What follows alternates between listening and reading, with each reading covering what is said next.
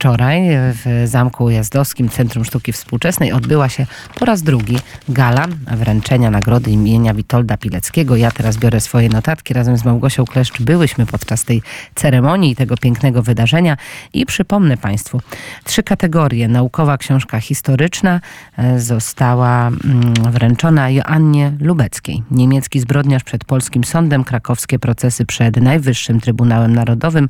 O tym, czy zbrodniarzy niemieckich można było uczciwie osądzać w PRL-u i jak ten temat ewoluował przez y, ostatnie lata. Dwa wyróżnienia, między innymi Jacek Tebinka i Anna Zapalec, e, Polska w brytyjskiej strategii wspierania ruchu oporu, historia sekcji polskiej kierownictwa operacji specjalnych, a także Anna mm, wylegała, był dwór, nie ma dworu, reforma rolna w Polsce. Jak te doświadczenia wyglądały? Druga kategoria, reportaż historyczny, wygrał Andrzej Brzeziecki, Wielka Gra Majora Żychonia, a z wywiadu kontra Rzesza, a także dwa wyróżnienia Krzysztof Mordyński Sny o Warszawie, Wizja przebudowy miasta, a także Jane Rogojska Surviving Katyn Stalin Polish Massacre and the Search of the Truth One World Publication, także wyróżnienie.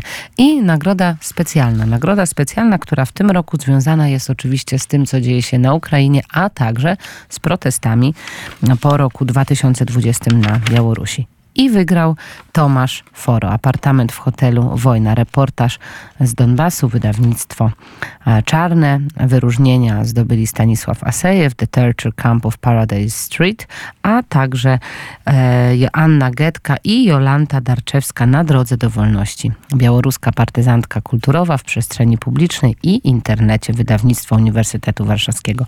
Tomasz Foro, dziennikarz słowacki, który od wielu lat e, jeździ na różnego rodzaju konflikty wojenne, między innymi do Ameryki Południowej, a teraz od kilku lat także na Ukrainie.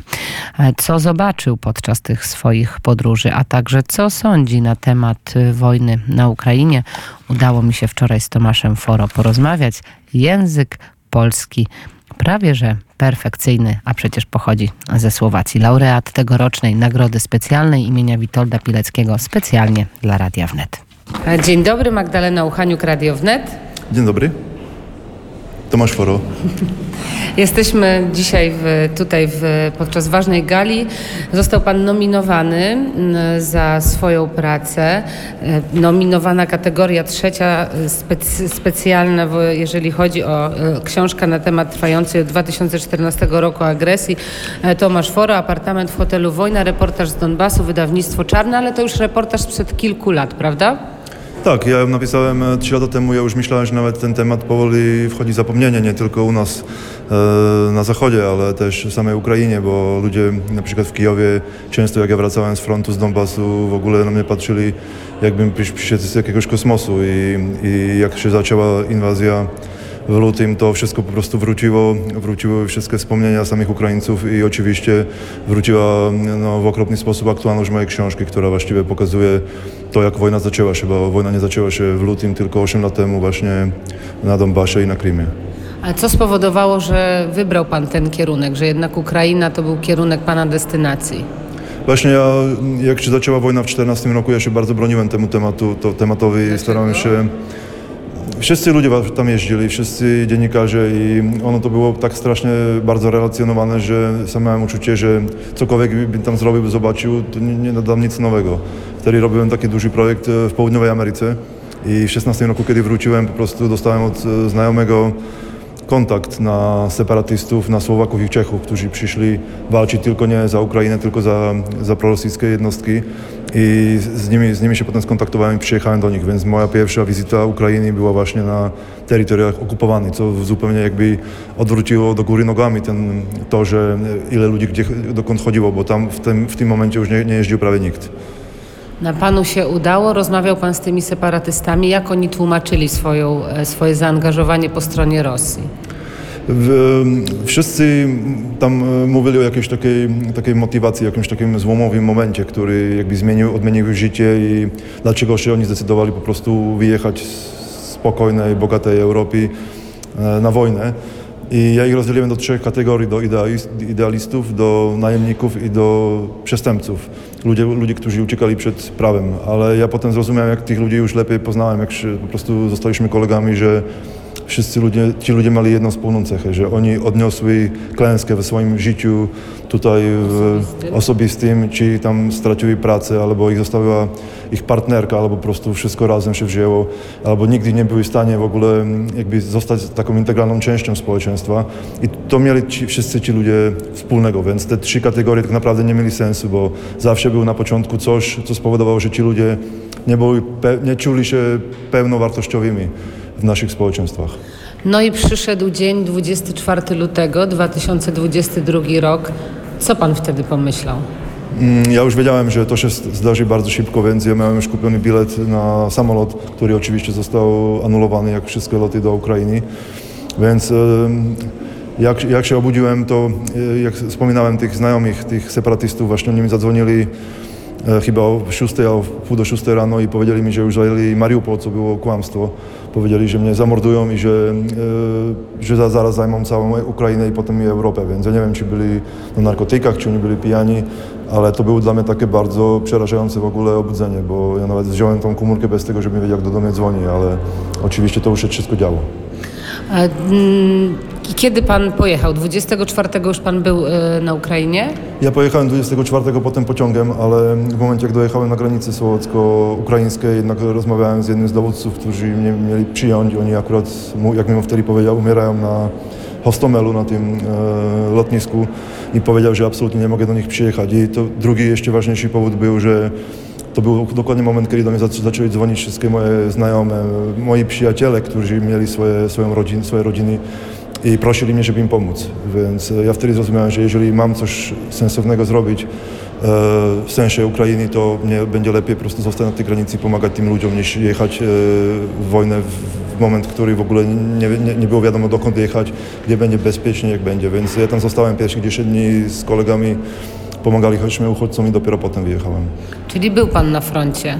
Mm, Tak, ja już od razu na początku marca właściwie byłem e, na Ukrainie. Tam byłem już kilka razy, tam spędziłem kilka miesięcy.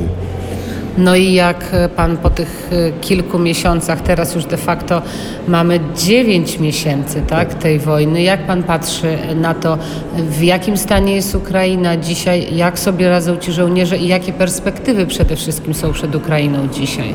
Jeśli chodzi o perspektywy wojskowe, ja myślę, że Ukraina zaczęła, jest teraz naprawdę w dobrym momencie, przejęła inicjatywę od, e, od Rosji i naprawdę jest w stanie, stanie, jeżeli nie w ogóle z- uwolnić swoje wszystkie terytoria, to na, przynajmniej dużą ich część i jest w stanie naprawdę zadać, e, spowodować klęskę Rosji. Ale jeżeli chodzi o jakby stan polityczny, stan społeczeństwa, to jest e, rzecz, którą, na którą jeszcze będziemy musieli to e, obserwować długo, dlatego że jednak ludzie tam żyją w jakimś takim skurczu egzystencjalnym trudno z nimi w ogóle o tym rozmawiać, w ogóle zapytać kogoś, co, jak on widzi siebie na Ukrainie za pół roku, to jest, oni, ci ludzie odmawiają w ogóle o tym myśleć. No i oczywiście jak się potoczą losy prezydenta, jego ekipy, to wszystko są bardzo otwarte e, pytania. E, to, to, to, co mogę powiedzieć dziś na dzisiejszy dzień, to się bardzo dynamicznie zmienia, więc e, Ukraina też przechodzi jakimś takim e, bardzo ważną metamorfozą i, i e, zobaczymy, co z tego będzie. Najtrudniejszy moment, e, kiedy pan był na Ukrainie teraz od wybuchu wojny? Najtrudniejszy moment to może był, jak byłem em, może w Lisyciansku dwa albo trzy dni przed tym, jak to był, został zajęty przez rosyjskie wojska. Tam jeździliśmy wtedy ze strażakami z Bachmuta. Bachmut jest dzisiaj właściwie w takim samym stanie, jak był wtedy Lisyciansk. I my tam jeździliśmy takimi pancernymi wozami i przekonywaliśmy ludzi miejscowych, żeby żeby stamtąd wyjechali z nami, żeby się dali ewakuować. Oni nie chcieli. Niektórzy po prostu głęboko nie ufali swojemu własnemu rządowi i niektórzy po prostu otwarcie mi mówili, że czekają na, na armię Rosji, więc to było dla mnie przerażające. To, to było miasto, które można sobie to, to przypadało tylko do jakichś tam postapokaliptycznych obrazów, które, które widzimy z telewizji. Tam nie było już praktycznie niczego. Nie istniał tam gaz, prąd, woda. Widziałem tam człowieka, jeździł na koniu, zaraz przy nim w transporterze pancernym wyjeżdżał najbardziej nowoczesnym, jaki widziałem, jakieś jednostka wojskowa, po prostu wszystko takie pomieszane w jakimś science fiction.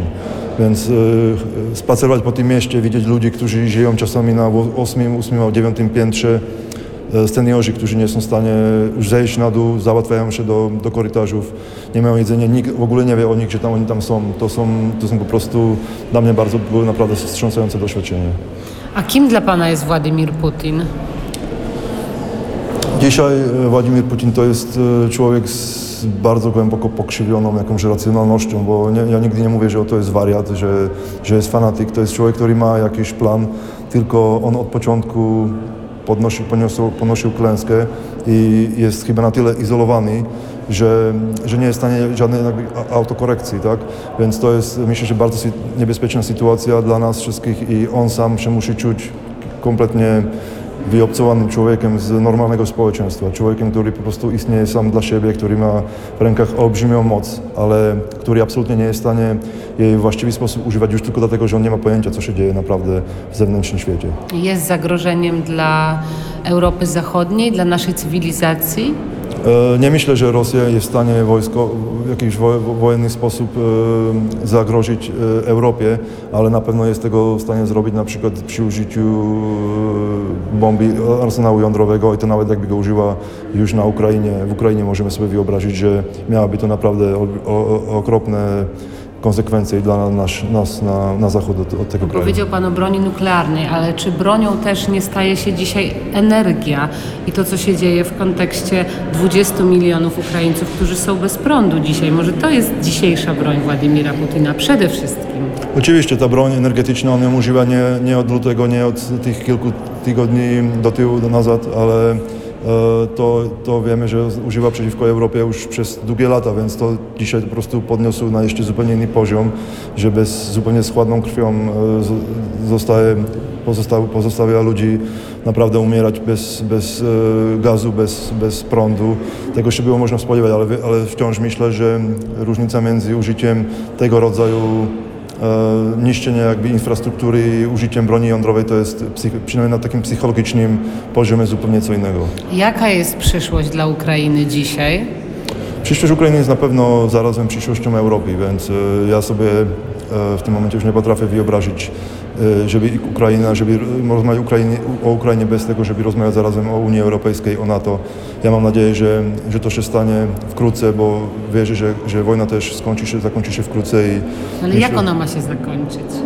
Idealnie e, zwycięstwem Ukrainy militarnym, idealnie dla wszystkich, ale jeżeli, jeżeli e, dojdzie do momentu potrzeby jakichś e, pokojowych rozmów, to, to oczywiście jak najbardziej. Chodzi najważniejsze, żeby, żeby ocalić jak najwięcej lu- ludzkich żyć. No właśnie, czyli jest Pan za tym, żeby nawet oddać Krym Rosjanom w imię pokoju? Ja myślę, że to jest kwestia, którą sobie muszą e, e, kła- kłaść sami Ukraińcy oni na, na, na nią muszą odpowiedzieć, na ile to jest dla nich warte. Jak e, teraz rozmawiam z ludźmi, właściwie od początku inwazji, jak rozmawiam z Ukraińcami, oni mają wszyscy w tym jasno, że ich krew na to jest warta, że żadne ustępstwa już nie mogą robić i za tym jest też racjonalność, to nie jest tylko jakby odpowiedź emocjonalna. Oni wiedzą, że gdziekolwiek się Putin zatrzyma na terytoriach Ukrainy, to, to nie będzie koniec, że po prostu on będzie potrzebował jakiś czas, żeby odpocząć, żeby nabrać znów siły dla wojsk, e, nabrać więcej rakiet, więcej amunicji i że zaatakuje Ukrainę znów. Więc oni rozumieją tej, tej logiki, że Rosję trzeba naprawdę e, wycisnąć jak najdalej i spowodować, żeby już nigdy w życiu nie była, albo przynajmniej jakiejś bliskiej przysz- przyszłości nie była w stanie czegoś takiego zrobić. To jest, to jest ta ważna jakby racjonalność za tym wszystkim, dlaczego Ukraińcy się nie chcą, nie chcą oddać Krymu.